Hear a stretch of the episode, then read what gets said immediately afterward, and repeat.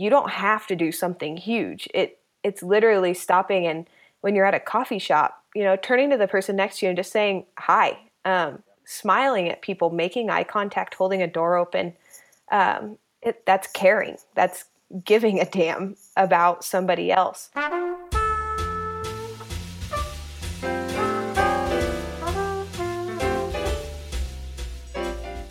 Welcome to the Let's Give a Damn podcast. I'm Nick Lapara, and this is my chance to talk with people who are doing extraordinary things in the world because they saw something wrong that needed to be made right and they gave a damn about it.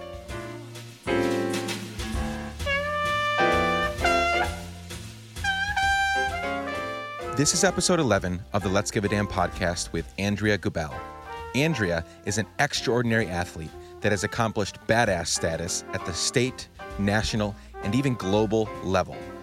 She is a University of Kansas alumnus, a three time NCAA champion, a gold medalist at the 2012 NACAC Under 23 Championships in Athletics, and she represented the United States at last year's Summer Olympics in Rio. Wow! In our chat, we talk about her childhood, her family, her accomplishments, and how she is using her unique platform as an athlete to equip and empower girls to live meaningful and successful lives through organizations like Z Girls and Ignite. I found myself feeling very encouraged and challenged by her multiple times in our conversation. Her discipline and vision are contagious.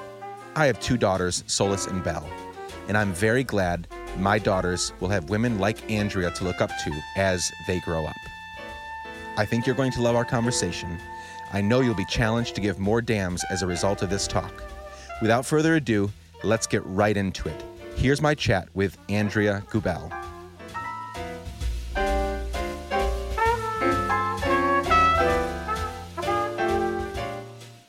Andrea, welcome to the Let's Give a Damn podcast. Hi, how's it going? Fantastic. Now, first question How do you say your last name? I'm so sorry. It's Geubelle. Geubelle. Okay. Yes. Andrea Geubelle, welcome to the show. Um, right before we hit record, we were talking about uh, you live in Tacoma, Washington, or more specifically, University Place, and yes. my family and I moved away from there four years ago. Or no, so we moved away from there a year ago. We were there for four years. We love that town, and yes. uh, I guess you live across from the the Whole Foods that I frequented a lot for meetings. Yeah, so that's cool. That's awesome. So welcome. Uh, I'm glad you're in a place that I would love to be right now. I assume I assume you're in Tacoma calling, right? Yes, I am. Okay. Yep.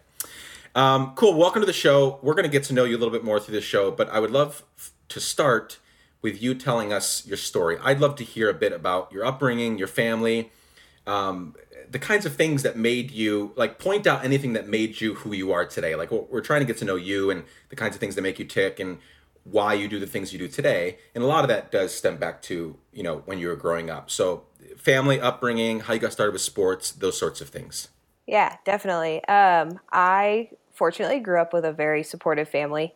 Um, my parents are both here in Tacoma as well. Um, always cool. have been really close to me. My parents are divorced, so I see my dad all the time, um, just as much as my mom, especially now that I'm older. Um, mm-hmm. And then I have a stepdad named Mike. Um, I have an older brother who is 31. I might have made him younger. He'll like that. Um, and then I have a little brother that's still in high school. He's 16. Um, both big influences on my life. So love them to death. But I grew up doing sports. Like my parents put me into sports pretty young. When I was four, I played everything basketball. Um, I didn't run track until later on, but did soccer, baseball, like your primary sports when you're younger. Right. Um, and was always like really good. I I loved to like hang out with the boys. Like having an older brother, he beat up on me. Thank goodness, because I'm tough now. But there you go. Um, like I always went out and played basketball with him, and he just like really influenced me on like being tough and um, working hard, I guess. Um, and I always just like had this drive for winning. Like I still remember my dad after games, like I would start crying before the game was even over if we were losing because I would be so like emotionally upset about it. And it wasn't just that like I wanted to win, like I just wanted my team to win. Like the celebration after the game when you're younger is so much fun, you know? And when you don't win, like other kids would run off and be like, yeah, like we're done with the game. And I would just like beat myself up about it. And so my dad, like, and my mom would always say, like, Andrea, you can't cry until like you leave. It shows weakness. And so, like, over the years, you know, I started to control it a little bit more, but that went on until like high school. And then at that point, I saw it as like a negative thing. Like, it's embarrassing to cry in front of people. Um, and it wasn't like, just tears flowing. It was just like anger right. almost. And so when I was in middle school, I transferred schools. And it's terrifying in middle school. Like you're going through everything and then on top of that, like make some new friends. And I lived on right. McChord Air Force Base where it was a lot of kids that moved a lot. Um, so everybody was pretty accepting.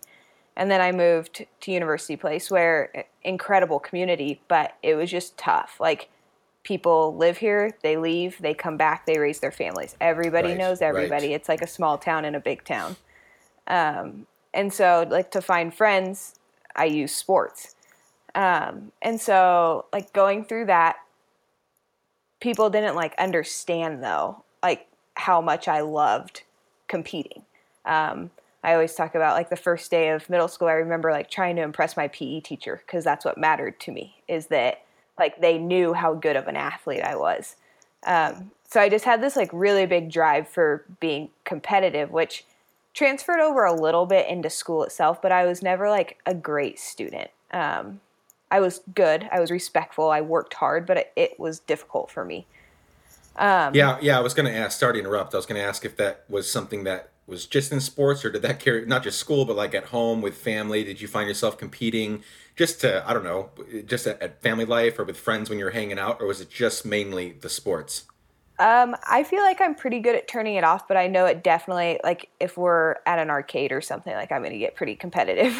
um, but I think it was mainly like on the playing field. Like I just I really wanted to win and I wanted to work hard all the time. And so um, that just kind of like I think my parents instilled that into me a lot of just like the little things in life um, create big things and that it all starts, you know, when you're younger. It's funny, we were just having this conversation last night of just like you see habits and you can create habits at a young age. And I think my parents did um, a really good job of, yes, they were divorced and there was the struggle of that, but um, that they were just really supportive in not taking away like that like sense of hurt when you lost. I think it is um, like letting me feel that and letting me not be okay with that and feel uncomfortable was one of the biggest things that drove me into what later on became like a pretty successful career. Yeah, yeah. Yeah, I I love that because we don't want to treat that loss like something that we like loss is good. Mm-hmm. It, it, it, it teaches us it teaches us character and it will teach us what maybe it's what not to do next time or what we need to do better or differently or we don't need to do this at all because we're not good at it and so we learn we learn from the losses that's what i learned very young is that you know your biggest success comes from your biggest loss like you you lose something or you it could even be in personal life like talking outside of sport you know like I lost a lot of friends when I moved, but then that instead of looking at it as like, oh, I lost you as a friend, like I also gained, you know, 15 more by right. going to a new school. And so um, I think just like they never let me like really dwell. And sometimes I think I took that as like they weren't proud. Um, but my parents are beyond proud of what I've done and what I have always done. Um, but it took a while for me to figure out that it was just it was a tough love. Like it was like you messed up or you failed, what are you going to do? We're going to help you, but we're not going to give you the answer, kind of thing. And so I've just kind of carried that on. Yeah, that's great. I'm, I'm, I love that they did that and were able to, you know, do that throughout your childhood and your teens. So you've had quite a few. Thank you for sharing some of that story. You've had quite a few um, athletic sport accomplishments. Would you mind taking us through those, some of those, maybe even in chronological order so we can see the progression like how you grew as an athlete and where that ultimately took you and is still taking you um, yeah so kind of where that just ended of what my parents instilled led up until um, high school, where I had, um, thank goodness I had them. I had a few coaches that just like really made an impact on me and made me realize like how much of a difference one person can make in somebody's life. Um, and I had a volleyball coach that pulled me out of soccer, which was my diehard passion. Like mm. I um, thought that I would go on and play soccer in college, and he like begged me to come play volleyball, and I was like, ah, like they cheer a lot in that sport, and they're like really happy all the time, and I don't know if that's my thing. And he's like, please just come try it. So I came and tried it, and had an incredible team. Him as a coach, he again that like tough love um, coaching of like it wasn't you were starting because you were older or because your parents were friends with them. It was none of that. It was just like clear cut stats. Like, are you the best? And that, even though I didn't start a lot and I wasn't always the best player, that like really resonated with me because I had to work to get a spot. And um, it's like really satisfying to work for something and achieve it. Um, and so he got me into volleyball. And that's kind of where it was seen that I could jump. Um, I was five foot, probably two in high school, and um, I was an outside hitter, which is super rare. Um, I should have been like a libero or a setter or something. Um, but I'm gonna I'm gonna act like I know what the hell you just said. Yes, I'll just nod. yes, um, but I could jump out of the gym. Like I, there were girls that were taller than me that couldn't get higher above the net, and that mixed with like my coach seeing me in basketball or soccer, and I went out for uh, junior high track, and I ran the 400, the 800, and the mile, and I was fast. Like I think I could have gone to college for those things, but um, another coach who's now my coach, Nate Wilford, um, came up to me one day and just told me that like I could be a good jumper, and I was like, "You're ridiculous! Like you're nuts! I'm five foot four. I every jumper I know is, you know, six feet tall. Mm-hmm. Um, and he's like, just trust me, please. And I was like, you're crazy. Um, and I like kind of ignored him and I kept, I was super successful in the 400, the 800, and the mile. Um, I won pretty much all my meets when I was younger. Um, and then one summer I was like, I'm going to listen to this guy. Like he kind of challenged me, told me that he had heard that I liked people to challenge me, and he told me that he didn't think that I could do something, and so I wanted to prove him wrong. Um, and the first time I jumped, I jumped extremely far for how young I was. It was around 18 feet and a half inches. Um, and I was like ranked top in the state. My wow. first time ever jumping. And it just, um, having somebody that believes in you and you don't even know them was pretty like crazy to me. Um, and I think like later on, I'll talk about, you know, how that makes me who I am today. But um, so immediately thought like, okay, yeah, this guy's right. Like I can get a full ride scholarship in track and field and um, still played volleyball. And that was kind of my out because track and field's super individual and I love the team aspect of volleyball. Um, and so my senior year of, or junior year, I guess, I started getting recruited um, was getting recruited by pretty much every Division One university in the um, nation for a full ride scholarship. And my senior year, I committed to the University of Kansas um, and knew that I would go there. My family is originally from Kansas, so that played a little part into it, but the coach there was incredible. And my senior year of high school, I won state in the long jump, the triple jump, and the 100 meters. Oh, wow. Um, and that was kind of like the launch of my track career. Like that was when I was like, "Holy cow, I I am pretty good at this."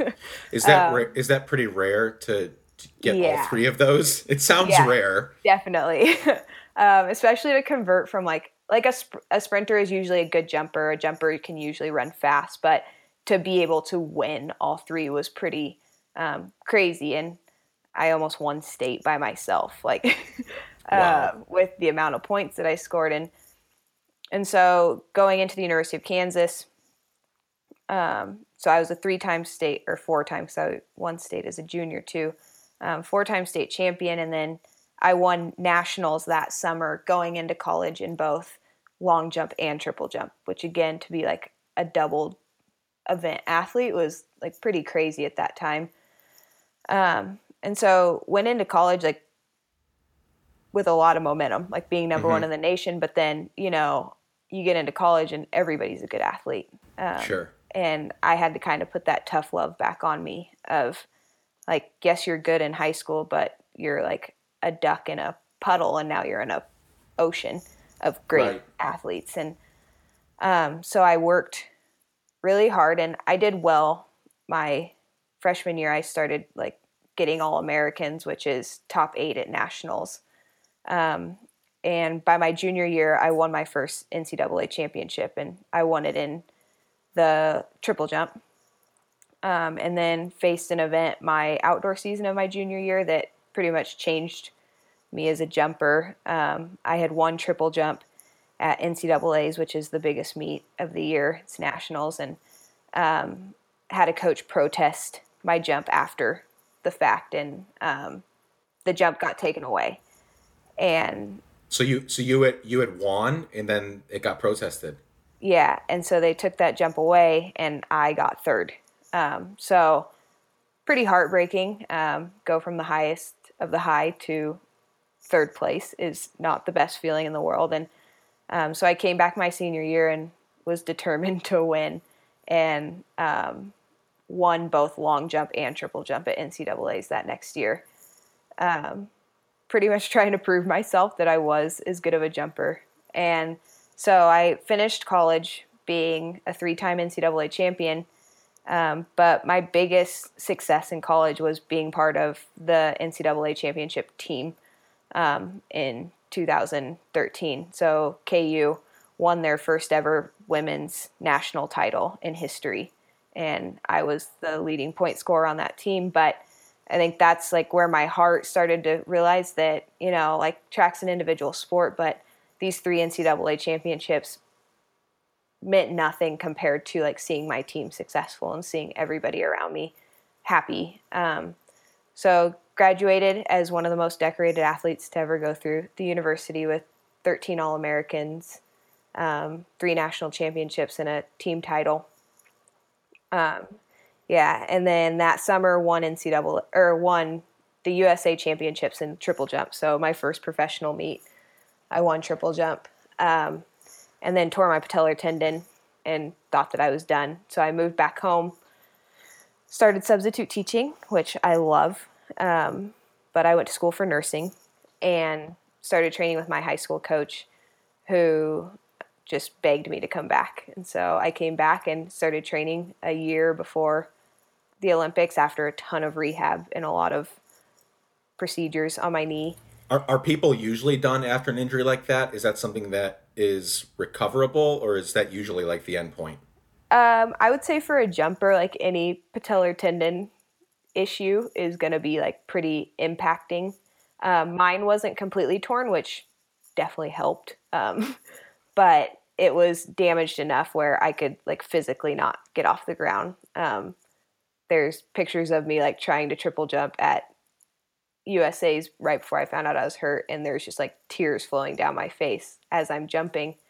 And so I came back and started training, and then this past year, um, I got third at the Olympic trials and made my first Olympic team and went on to compete wow. at the Olympics. So now an Olympian. That's crazy. So yeah, I'm, I'm kind of overwhelmed by how much you've won. Um, I'm sure you feel that way sometimes. Like, uh, basically, if you and I become friends, we're just going to talk about stuff because I'm never going to compete with you on anything um, because you're just going to win probably. That's really that's that's really insane. So you you went to the Olympics and um, that was just recently, right?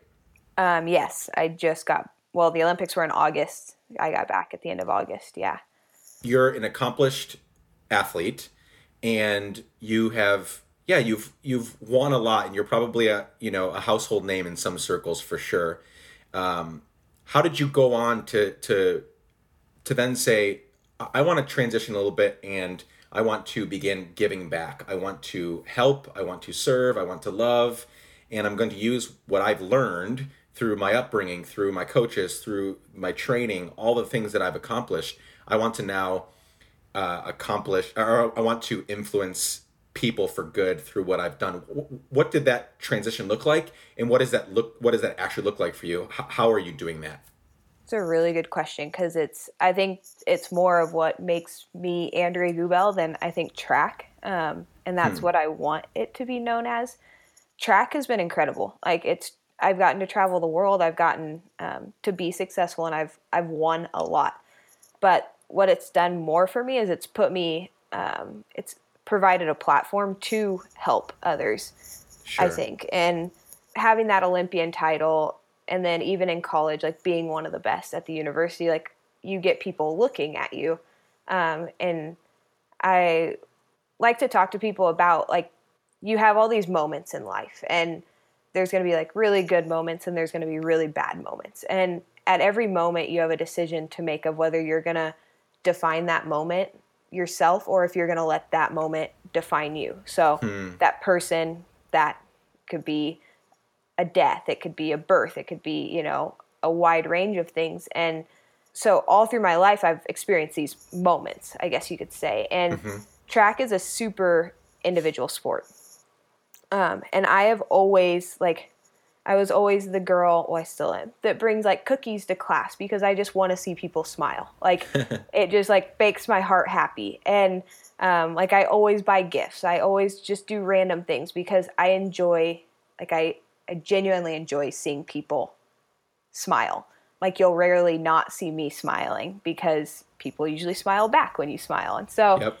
um, I realized through my track career, like how much one person could make a difference in my life. And so, like, why couldn't I do that for other people? Because a lot of people, like, they dream big and they have these aspirations, but they're waiting for somebody to literally walk up to them and say, like, hey, you should do that. Right. They're waiting, they're waiting for permission to do it. Yeah. And, and it is hard. Like, I know that there's been times where I've been, it's like my coach coming up to me and saying, you should, like, you're really good at this, do it and I ignored it at first, but then it like resonated with me because somebody had belief in me.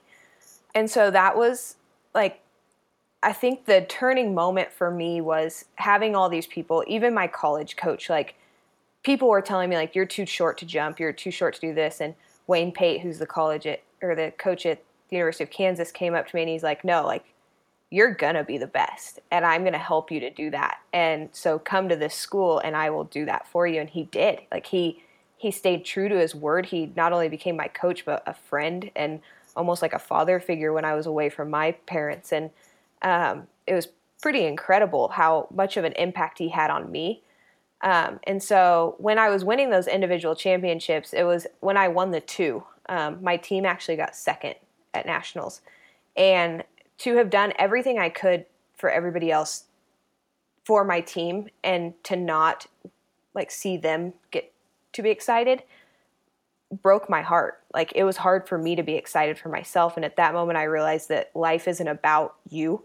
It's not about, um, it starts with you, but it's not about how successful you are in life. It's how successful the people that you surround yourself are.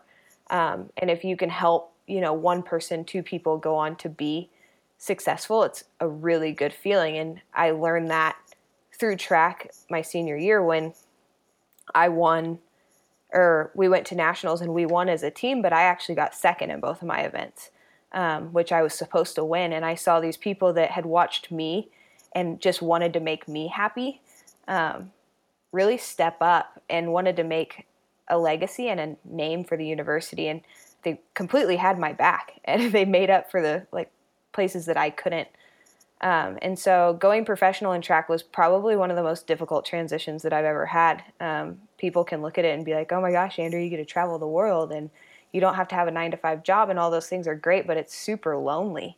Every success is my own. It's not, I don't get to really share it. Like, yes, my parents get to take pride. My coach gets to be excited. My boyfriend um, gets to cheer me on, but like, what am I doing in the world? I'm, everything's feels really selfish. And so that's when I started getting really involved with um, like nonprofits and um, just even substitute teaching. I, I do it because I can talk to kids and they are our future and they need that one person to tell them like hey you're really good at this go do it or to tell them that you care or you love them um, everybody's missing something whether they want to admit it or not. And so, especially this next generation, they're incredible. They're incredibly talented, they're incredibly smart, but it's a falsified confidence that social media provides. Um, I feel like it, it's all behind a computer screen, it's all dependent on the amount of likes you get on your picture.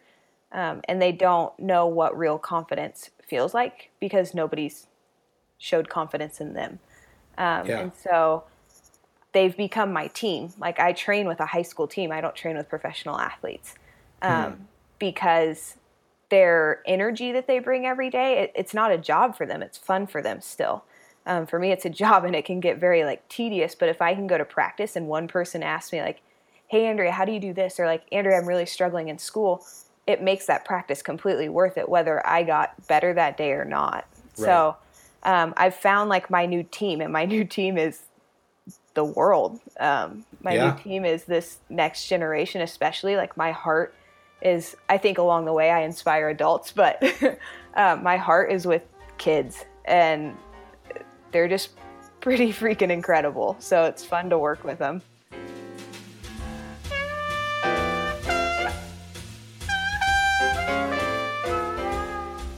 This episode of Let's Give a Damn is brought to you by Inly.io.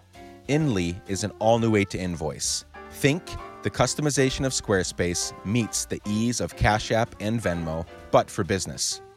It's created by freelancers for freelancers and small businesses. Inly allows you to finally give your clients an amazing paying experience while saving you time. This platform is truly changing the face of invoicing, and did I mention it's free? What's even cooler is Inly definitely gives a damn. Here's my good friend Spencer, one of the founders, to tell you why. We didn't want to just create the best invoicing platform on the planet. We wanted to change the world through invoicing and have our community become the heroes of the story. So, coming next month, when we launch officially, we are introducing the Dollar Club. You can choose to give $1 of every invoice you send to the Dollar Club, and 100% of the money will go to giving a life changing gift to someone or some organization in need each month. We will film and tell the story so that you can see the change that you made. So now invoicing really can change the world and be an incredible experience. I love that. Thanks, Spencer. Appreciate you, bud. So, Inly is free to use, and you can accept all different kinds of payments quicker and easier without the crazy high fees. Here's the deal they currently have a huge waiting list. But for the listeners of Let's Give a Damn, they are giving us 500 skip the line passes so you can skip to the head of the line. So make sure to go to inly.io forward slash LGAD and sign up right now to secure your spot. Again, that is www.inly.io forward slash LGAD. We're using it here at Let's Give a Damn and we love it. Now, back to the interview.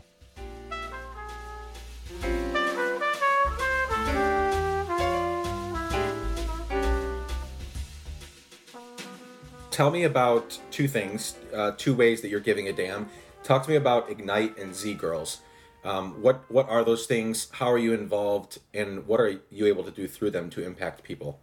Both incredible um, companies. I'll start with Ignite.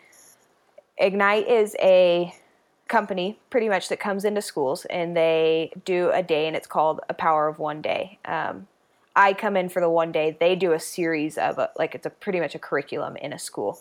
So if a school's struggling with something or even just needs a day to bring the school together um, it's to create like a sense of community in a school um, which kind of gets lost nowadays because of all the assessments and how people are evaluated um, and so we go in and we do the power of one, the power of one moment, the power of one person. And I'm their like keynote speaker, I guess, pretty much through the day. And I tell this story, um, part of what we've heard today, but I also go a little bit more in detail of just, you know, hardships that I've gone through.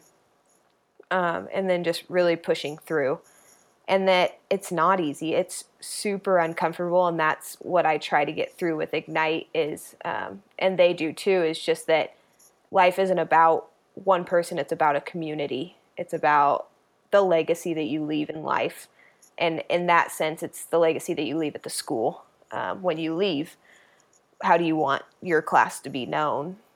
And just to understand that it bullying is a big one. Um, like I was definitely bullied through middle school and high school, made fun of because you know I had these dreams, and um, just to reassure them that dreaming isn't a bad thing. And if you feel empowered to do something, do it. Don't be afraid of what everybody else is going to think about you. And so that's Ignite's whole thing is the power of one person can change um, a community, or the power of one moment can change you as a person. Um, so they do like breakout sessions and they learn about leadership, um, confidence, and um, they go through all these little games and activities that make them come out of that comfort zone. And by the end of the day, we do it's called cross the line, and we go through a list of things um, from are you are you a girl, are you a boy, like stepping across the line, and then there's ones that come out, and all it does is it creates an idea in these kids' head that they're not alone, that there's somebody else out there that's struggling or going through some of the same things that they're going through, um, and to reach out to those people and to be the change um, so that nobody ever feels alone. Um, and that transitions really well into Z Girls because they are Z Girls Generation Z, it's the next generation, um, and girls. So women in sports are what lead it to um, incredible professional skiers started it, and it's all women, female athletes that are mentors and then ambassadors. So I'm an ambassador along with a lot of other incredible athletes. And um, they have put together a curriculum for these groups. So girls come up with like a group of five to eight um, girls that want to be in a circle and they learn about everything in life. And it's to make sure that no girl ever feels alone or no girl is ever scared. And so it's just Z Girls. I'm newer with Z Girls than I am with Ignite, but um, Z Girls has stolen my heart. Um, if I could do stuff for them every single day, I would. Um, just because they're they're smaller and they're they're trying to get bigger. Um, they're almost like getting bigger faster than I think they thought, just because it's so needed. Um, and my only hope there is that like your only hope in life is to influence one person um, I feel like, and if you do that, you've you've lived. And with Z Girls, I have the opportunity to do that, to talk to girls and to share my own struggles. That it's not always pretty. Um, what you see on social media is not my life. Um, I try to give you a glimpse of it, but I'm also I try to be more real through that because that's what a lot of people look at. But yeah. um, social media is really pretty, and life isn't very pretty all the time. So um, just letting girls know that to dream big, to have confidence, and to not let anybody tell you you can't because you can. So the the Let's Give a Damn family, we're, we are growing and we're going to be a force for good in the world. I can see this just getting bigger and a lot of incredible things happening. My goal for doing all of this is to help people have their own give a damn moment where they see how they've been blessed, how they with the privilege they have, and then they connect that with someone or something that needs what they have. And I believe that if all of us take the time to do that, we can literally change the world, not figuratively yeah. or just in spot, but like we can actually do it. In our lifetime, we can see in, like horrible atrocities eradicated. We can see sicknesses eradicated. We can see it, poverty eradicated. I really believe that. I, I, and so, as we grow, um, I want to give practical things to those listening as well. So, based on your experiences in life, can you give some practical steps to listeners? So, let's connect with a few athletes out there. If there are any athletes listening, uh, people have had accomplishments in this or just love sports in general, yeah. how can they begin to give a damn about the people, uh, places, and things around them? What are some practical things they can do right now to to get moving, to start caring about the people around them? I think the biggest thing is to care. Um, we all care about something. Right. Um, and to talk about that, to share what you're going through, to be a real person. Um, I think a lot of times you run into people and it's like, yeah, I want to do this and I want to do that and I want to do this. And I'm guilty of it. I think we all are of, you know, these huge dreams and aspirations, but I think just getting out there and sharing your own story so that somebody can go like, "Oh yeah, like I've struggled with that and I've been through that." Everybody can make a connection whether um, I know we're talking athletes, but you know, I've talked to business people and been like, "Yeah, I went through this tough time like um, I, I didn't want to come back. I was hurt. I was broken down. And then I start talking about it, and they're like, whoa, I've had that moment in work where I've just, and I wanted to give up. So it doesn't, like, I think joining a nonprofit or starting a nonprofit and all things that I want to do and starting one is huge, but like right now, that's not real for me. Like, I don't have the time. I don't, but like, you don't have to do something huge. It, it's literally stopping and when you're at a coffee shop, you know, turning to the person next to you and just saying hi, um, smiling at people, making eye contact, holding a door open. Um, it, that's caring. That's giving a damn about yep. somebody else. Yep. Um, and it it breaks my heart that that is like gone away almost. Um, like to for a second not judge somebody. We're all human. We all have flaws. We all have great things about us and I think judgment, people are so quick to judge, and it, judgment will hold you back in life. Um, judgment will keep you from being successful, I believe. I know that I'm guilty of it. We're all guilty of looking at somebody and being like, oh, they're this or they're that. But you're literally putting everybody into a cookie cutter and yourself into a cookie cutter. And if you can take a second and step outside of that and um, see somebody for what they're worth, you never, and this is what I preach to my kids every day you never know what somebody else is going through.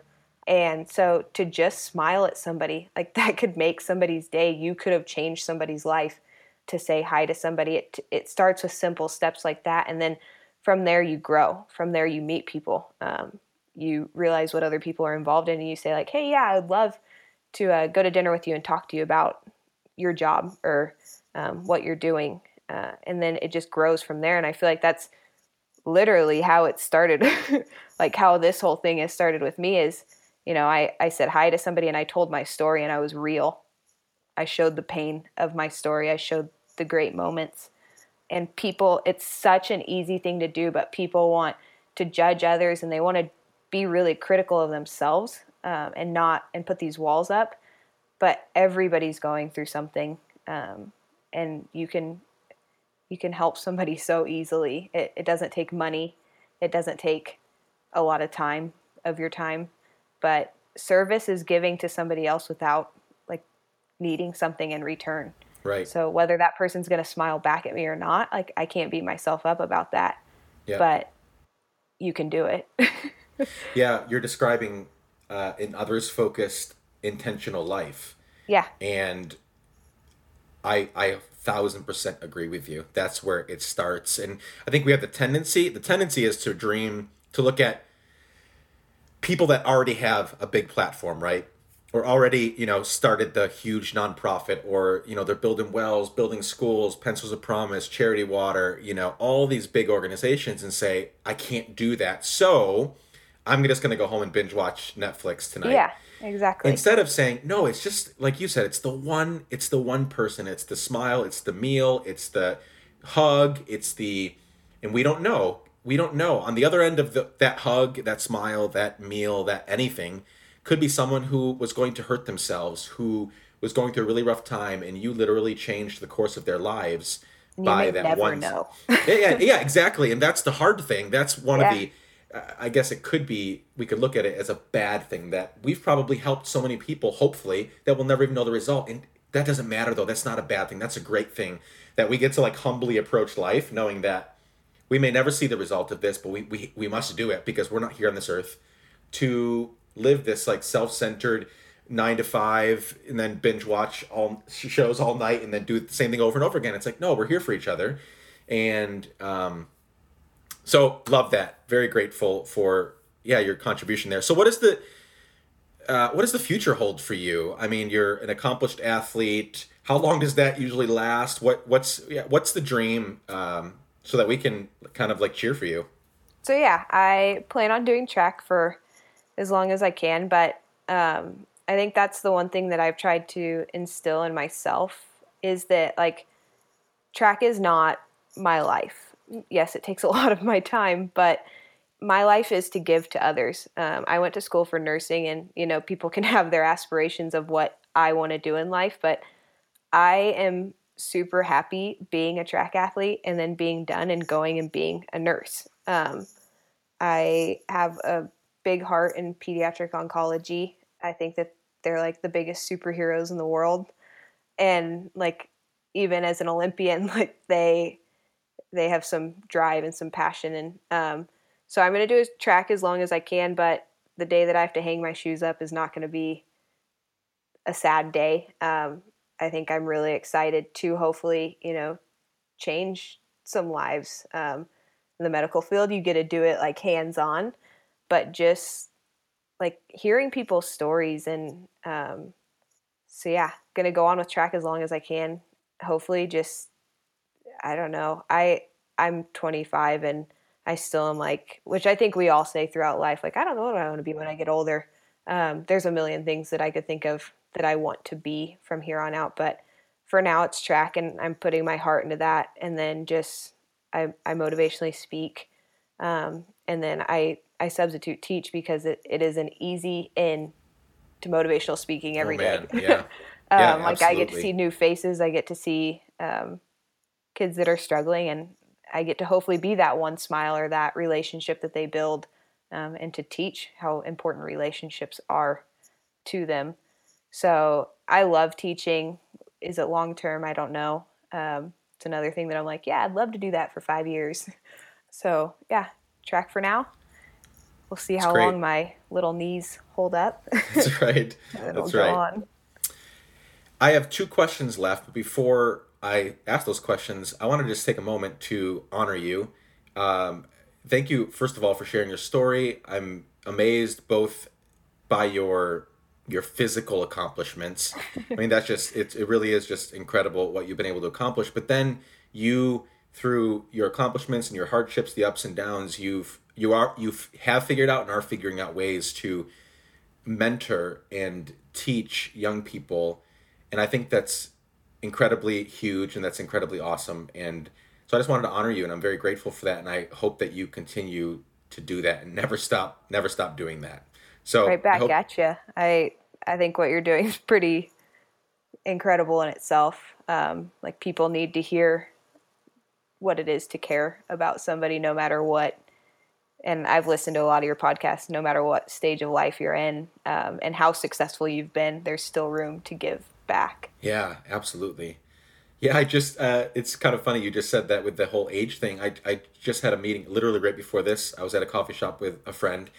Uh, a lot of my friends are older, older men. And I, I like, it's, it's kind of, part of me is like, well, that's really not cool. But it really is cool because I, I, I feel like I'm attracted to them because I want I see a little bit of myself in them because I will one day be, you know, 50, yeah. 60, 65 years old. And I was sitting down with him and he's a very accomplished man and he just took a, a, a job that's a pay cutting job for a nonprofit in uh, Chicago. And so exactly what you just said, like there's no age limit to this. Hopefully you and I will continue to love people, serve them, care for them literally until we take our last breath. And that to me is it, that's the life worth living. Um, so I totally agree, and I, I receive I receive the uh, the honor that you gave back to me. I'm really excited about what you know what this will turn into. Um, so we'll see. Okay, two two more questions. The the penultimate question is a hypothetical, so don't get scared by the first few words. but um, here's the hypothetical question: When you die, which hopefully won't be for many many years, I'm going to give your eulogy. Your your fans, your friends, your coach from school, all your coaches from school have been there. They're they're there. Everybody that loves you is there. What do you hope that I will say? What what do you want your legacy to be in three three to four sentences? What do you want to be known for once you're gone? First of all, I'm honored that you're giving me my eulogy at my funeral. um, I, but on a more serious note, um, that I was that person that I inspire everybody else to be. I guess that I lived every day with love in my heart and I let that out. I didn't hold it in. Um, that I hopefully touched somebody's life, which I'm pretty confident that many people have reached out and said that I did, and that no matter what age I am when I die, that I lived a life that left a legacy. Um, I, I think that word legacy is pretty huge, and that's what I'm living to do. Whether it's a huge legacy that everybody knows about, or it's a one that you know my family and friends know about, um, that I I lived a life of caring and serving others and not myself, but I did it myself, and that in everything I did, I I worked hard, I respected others, and um, I was confident in what I did and that I never left anything. I say, leave it all on the track, and that I left everything in this world that I had to give. Um, I think, yes, we're talking about death, but I never want to wake up tomorrow and think, what could I have done yesterday to make a person feel better, um, to smile. Um, I think the biggest thing is is give somebody a smile. It's the easiest thing. It makes your heart happy. It makes others happy, and show it big. Um, yeah. And just love everyone. Yeah, I've seen a lot of pictures of you online, and most of them you've got the biggest. So, uh, Except for when I'm just, jumping. Those are yeah, really terrible jump pictures of me. You said uh, something in there. First of all, that'd be a great legacy. Um, and you said something that reminded me of a Bob Goff quote that I just heard the other day, or actually, he he tweeted it. Something along the lines of "Our lives are rivers, not reservoirs. Love freely." And I think that's going to be part of your legacy. That we don't, we shouldn't be storing this up. We leave it all on the track, leave it all out in the day, and not not get to the end of any day and say, "Man, I wish I could have done that or should have done that." Um, so I love that. Um, the last question is, where can we keep up with you? So for anybody that wants to even learn, so maybe this is the first time they're hearing about you, they're not into sports or whatever, and they're hearing about you. Where can they find out more about you and also, yeah, if they want to keep up with you online to see what you're doing, things you're involved in, where can they do that?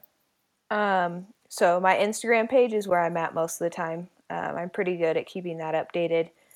People are always like, I want to know more about track, and I try. I try to put it out there when I'm competing and stuff, but like I said before, track's not all of Andre Geubelle, and I, I try to be real on Instagram um, to inspire others to like you know let let those hardships show.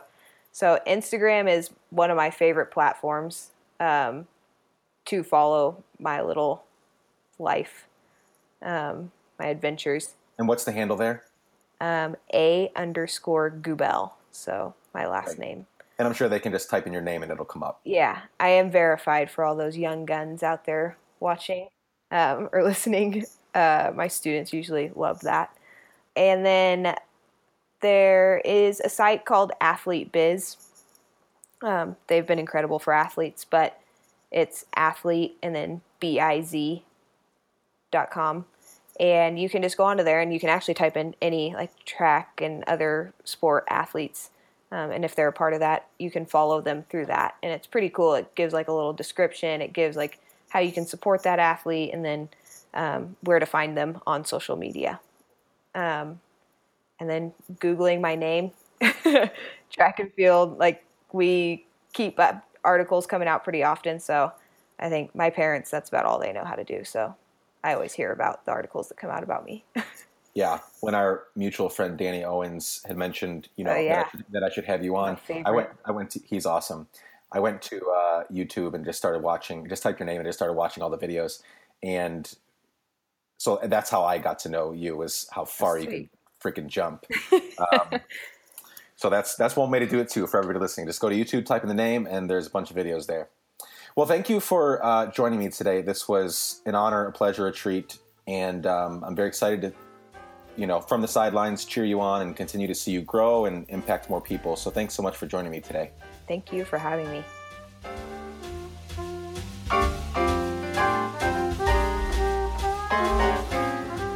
I am so glad that I got to talk with Andrea, and I'm extra glad that you got to listen in. Thank you so much for joining Andrea and me for our chat today. Be sure to go follow Andrea on social media, and if you enjoyed our chat, make sure to let her know. I know she would love to hear from you. As always, make sure you're subscribed to this podcast so you don't miss a thing. And if you have a little bit of extra energy left over, please go leave a review on iTunes or wherever you listen to your podcasts. And as you listen to this podcast, I urge you, if someone comes up in your mind that you think should listen to this, don't forget to pass it along to them. Listening to one of these stories may indeed be life changing for them. You can follow us at Let's Give a Damn on Facebook, Twitter, and Instagram. And lastly, if you don't already subscribe to our weekly email, I think you're missing out. I send out a weekly email containing stories about people who are giving a damn in incredible ways. So go to letsgiveadamn.com, click on the join our email family link, and sign up today. Also, follow me at Nick Laparra on Instagram, Twitter, and Facebook. If you'd like, I would love to hang out with you there. That is it for this week. I love you all. I'm so grateful for your attention, and I can't wait to spend more time with you next week. I leave you with this quote from the incredible Maya Angelou Love recognizes no barriers, it jumps hurdles, leaps fences, penetrates walls to arrive at its destination full of hope. Friends, giving a damn without love, it's pointless and harmful. We must enter each one of these situations with so much love. So, go in love. Bye for now.